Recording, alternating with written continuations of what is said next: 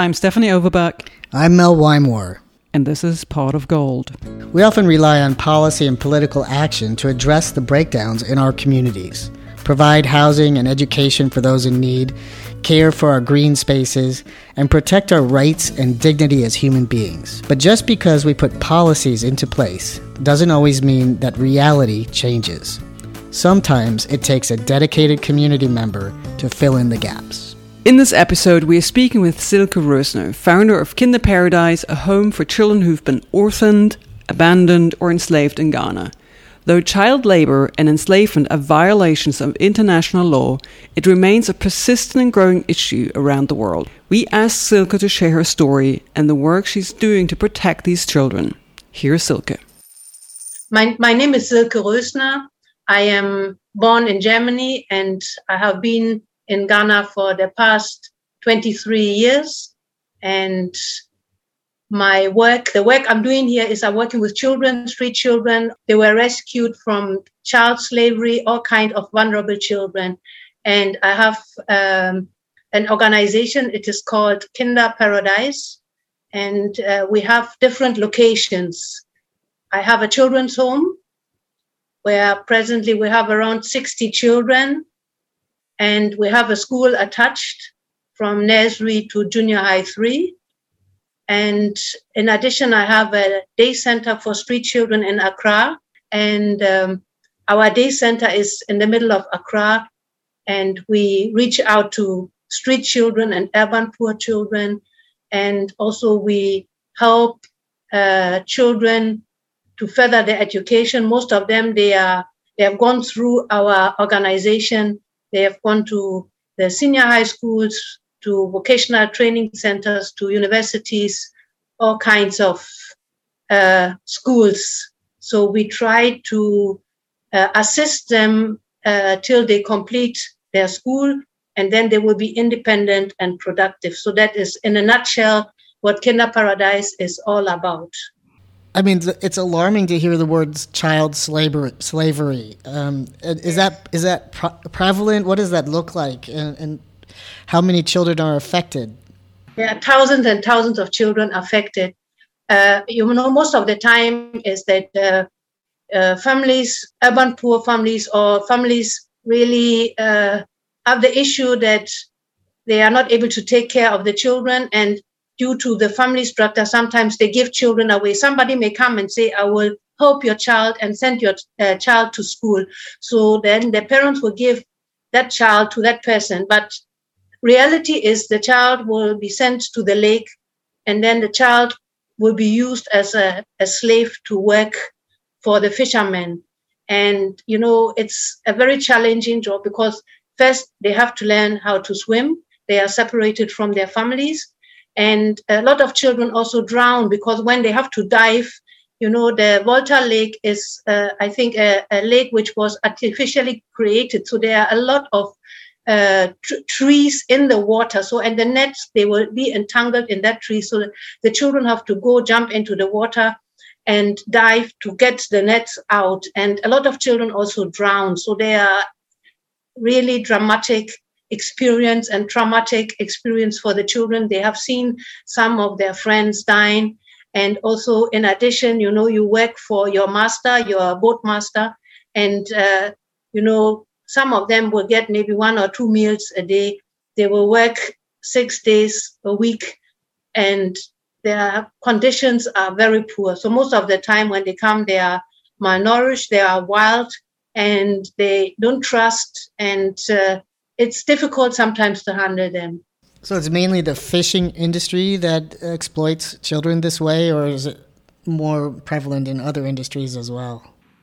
It's, the community is a fishing community, so they need children to help, and that is a cheap way. You pay maybe 20 euro, 30 euro, and then you get your child. You have several children, you handle them, you give them the basics, and then the children, they have to just work hard for you.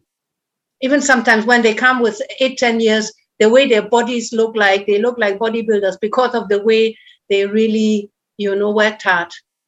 I mean, I've heard, that slavery is is actually increasing worldwide rather than decreasing. But you're the first one who I meet who is in touch with this kind of industry.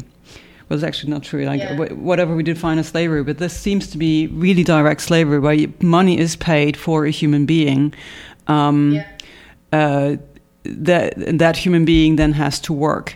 And on top of that, it's children. So, I mean, it probably can't get any crueler than that. Wow. Yeah, it's a problem. And, you know, most of the time they try to give them away when they are very young, because sometimes then they will also remember their family, and it's difficult later to trace family. So then they are so used to the lake that they don't know where to go. So they will just stay there. But when they're we work together with organizations, they rescue them, and then they will bring the kids to us. So most of the time, they are boat masters. They influence them, and they will tell the children, if these people will come to rescue you, they want to kill you. So we had cases where children, maybe 6, 8, 10 years, when they came, even they didn't want to touch our food because they thought we are going to kill them. So it really takes time to deal with them, to win their trust. So what's the source of, I mean, I guess it's poverty, right? That must be sort of the, like, you know, we've seen it with poly, right? Like poverty is this industry, but how, and it seems to be sort of the similar kind of circle there.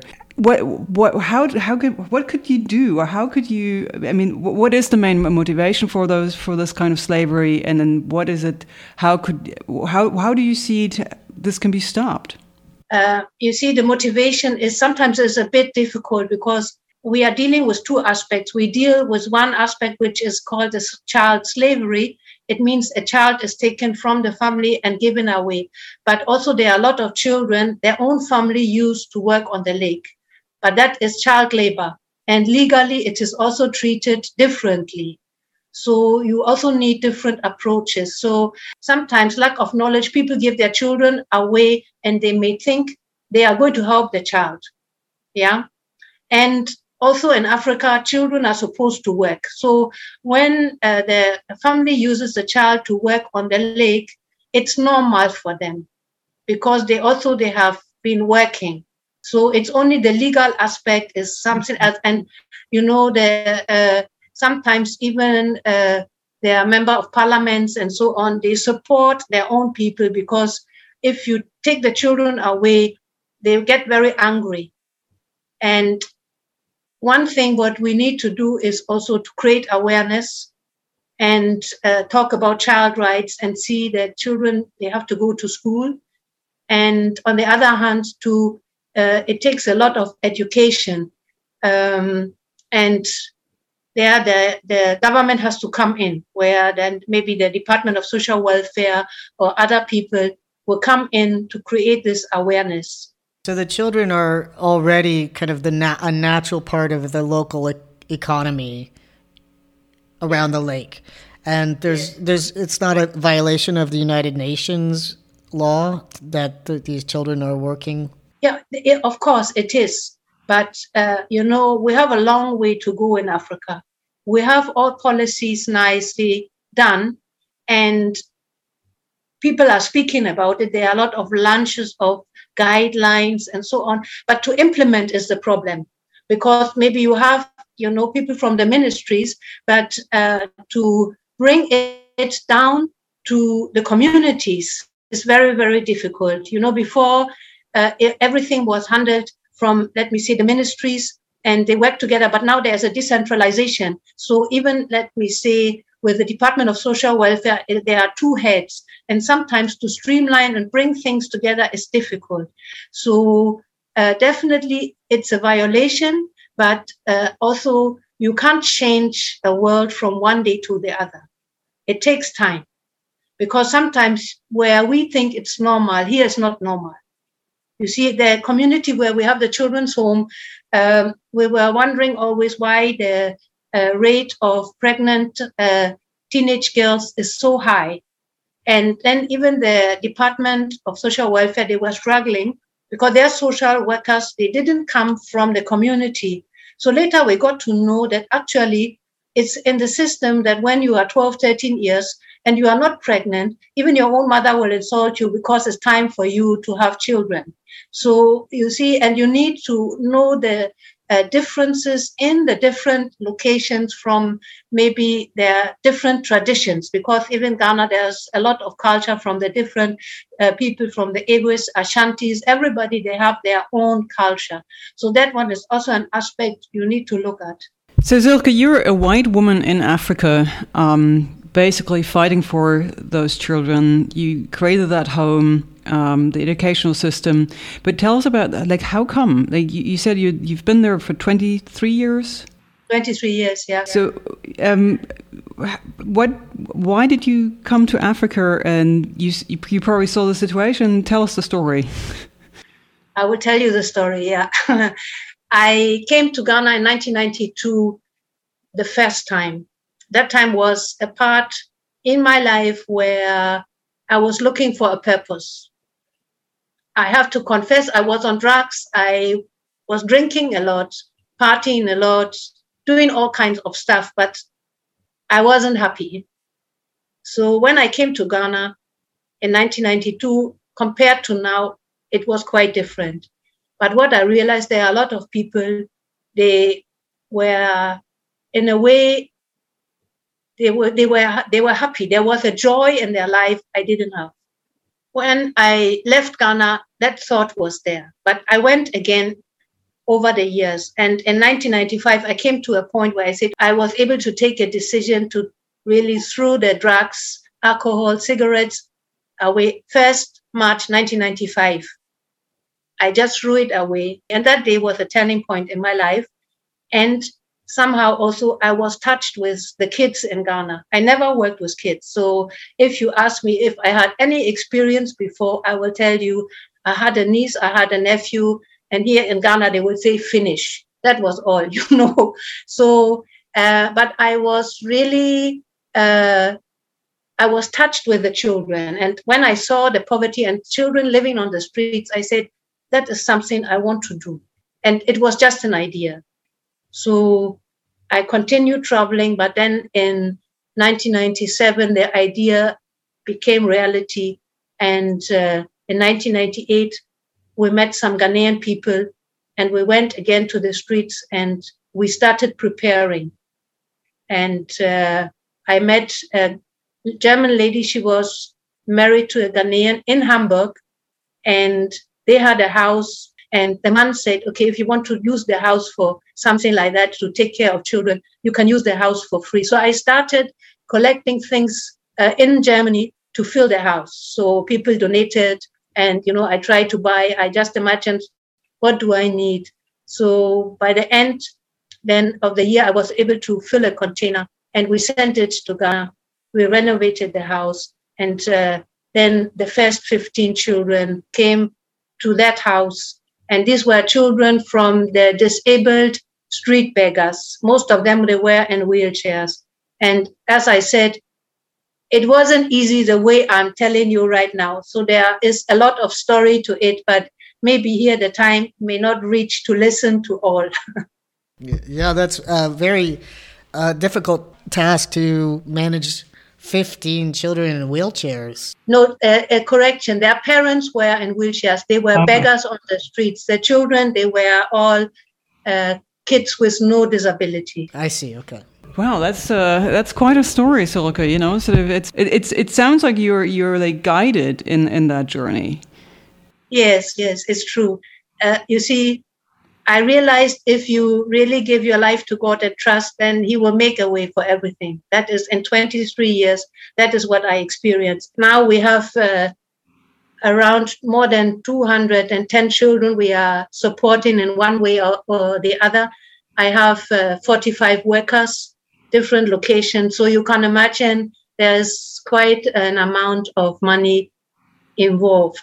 Right. But there I can say, you know, in that area up to now, I try to trust. Sometimes it's difficult because your mind will play also tricks on you, and maybe the doubt will come. So you have to let go and say, then I always remind God and say, God, that part is for you, not for me. So I will do and trust. Let me say, 3 weeks ago, we had a heavy rainstorm, and it really ripped off a lot of roofs and destroyed houses and so on. So in those areas, you always have to say, okay, you will start working on it, and then step by step, something will come up and help will come. And all the 23 years, it has been like that. And I'm happy to say that, you know, some of our kids, they have families. Some of them, they went to the university. We have one gentleman, he is in Japan studying business administration because he got a scholarship. Somebody is in Germany and he married there, and he went to do his apprenticeship there. He won an award because he was the best apprentice in the area of migration. I'm always surprised of what is happening, because sometimes the way things connect and things work out, it's amazing. So I'm happy about that. And I loved that the kids who basically grew up in your shelter, I call it shelter, it's really more like a home, right? Kind of, so they basically are also coming back and supporting you, and they must see that the, you know, the system they had been born into is fundamentally not working for the communities and the society. You know, let me say, of course, they are also in the system. But what I realized over the time that some of them, they look at things differently. So there will be a kind of critical thinking, which is not negative. You know, we have the positive and the negative critical thinking. Usually the culture is like that. As a child, you grow up with, I don't see anything, I don't talk, and I don't hear anything. And it's a challenge this is why we do child rights, child protection, also in the community now. Because of COVID, we are not able to do that. But I have seen that now kids who went through our system, they have a voice and they speak out. And that makes me happy. So there I can see a change coming. But as we all know, change comes very slowly, but it is a foundation laid where I believe they can really do something in the future and bring a change. That's wonderful. But is there anything really sort of very close to your heart, like a message you would really, really like to get out to our listeners? For me, even if I was able to have an impact on one life, I have done something. So my encouragement for the viewers is, they have neighbors, they have friends, they have people around, they are in need. So if you can touch one life every day with a nice word or a little shopping or whatever encouraging words you may give to the person, a phone call, a WhatsApp call, a Skype call, or whatever, make a difference. Because in this time now, what I can see, you know, because of COVID and everything, the life has changed, and also the love is growing cold. And I think we need to go back to the love where we are there for one another, to go through this difficult situation, and not like you see in this time where everybody sits in front of the computer, and when you are fed up with somebody, you just off your computer and end of story. Then you move on. So my encouragement is everybody should open their eyes, and they can also invite God and see what God can do in their lives, because He has done a lot for me. Beautiful. Thank you, Silke. You're welcome. I hope that people see that what you're doing is so powerful, not just in changing the lives of individual children, but to bring light to a system that's not really serving the whole community.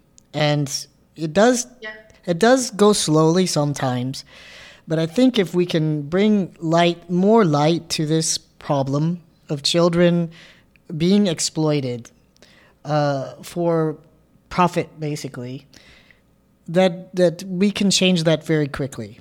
And I appreciate your bravery and your compassion and your willingness to speak out on this issue. Actually, your honesty too, Silke, to speak out about this. You know, I think it's very important to have people in the world who point out also kind of where, you know, where it hurts, and to speak out for the people, children who have, as you just said, you know, like they're they're basically taught not to talk. Yeah, yeah. And I'm pretty sure we have similar situations of exploitations around the world where basically maybe it hurts too much to talk about it, or we don't want to see it. And so we turn away, and we need people like you who basically do not turn away and be there and kind of do their work and their purpose in life. Yeah, you're right. But it's also, you see, everybody has a calling in life. So maybe I'm given the strength to do that, and you have been given the strength to do something else. But I believe also if we encourage and support each other, it means a lot.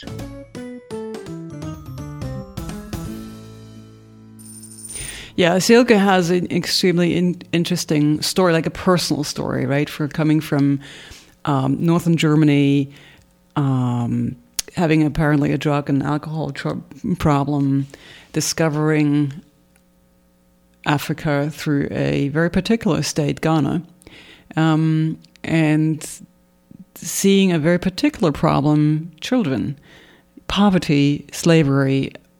Wow, a very impressive life story. Yeah, and also emblematic of problems that we have all over the world, also connected to our economic system, right? And we have incentives. We have a system that rewards not just extraction and waste, but also exploitation of labor and, you know, and maintaining disparity. We have, you know, poverty and accumulated wealth.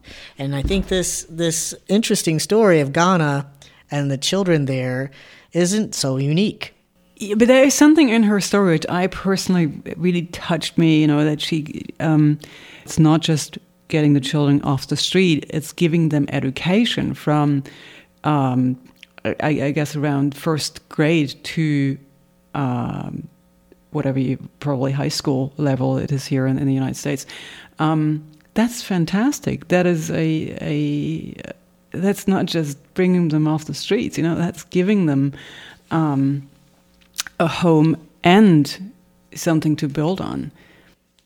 And to pass on a different way of living to future generations. And, you know, for me, it's always this question of dealing with the symptom, which is, right. You know, kids on the street or kids being exploited, and the underlying causes. And clearly through the education process, or at least hopefully through the education process, she's dealing with both. She's dealing with the symptom and through educating those kids, also dealing with the system that perpetuates that exploitation.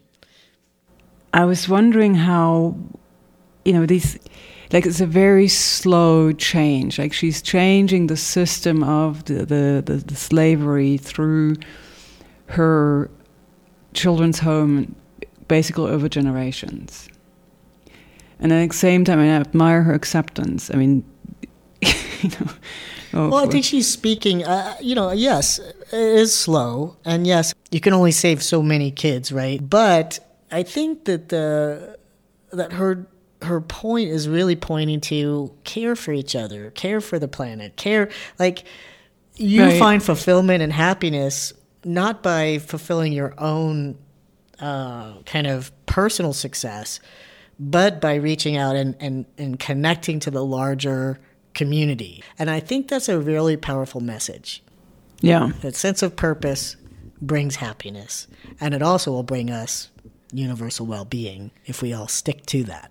We are an independent, listener-supported podcast. For the price of one latte per month, you can help fuel our work and keep our content untainted by commercial interests. For more exclusive content, join us on patreon.com or click donate on potofgold.world. Thanks to our producer, Riley Paul. I'm Mel Wymore. And I'm Stephanie Overbeck. Thanks for listening.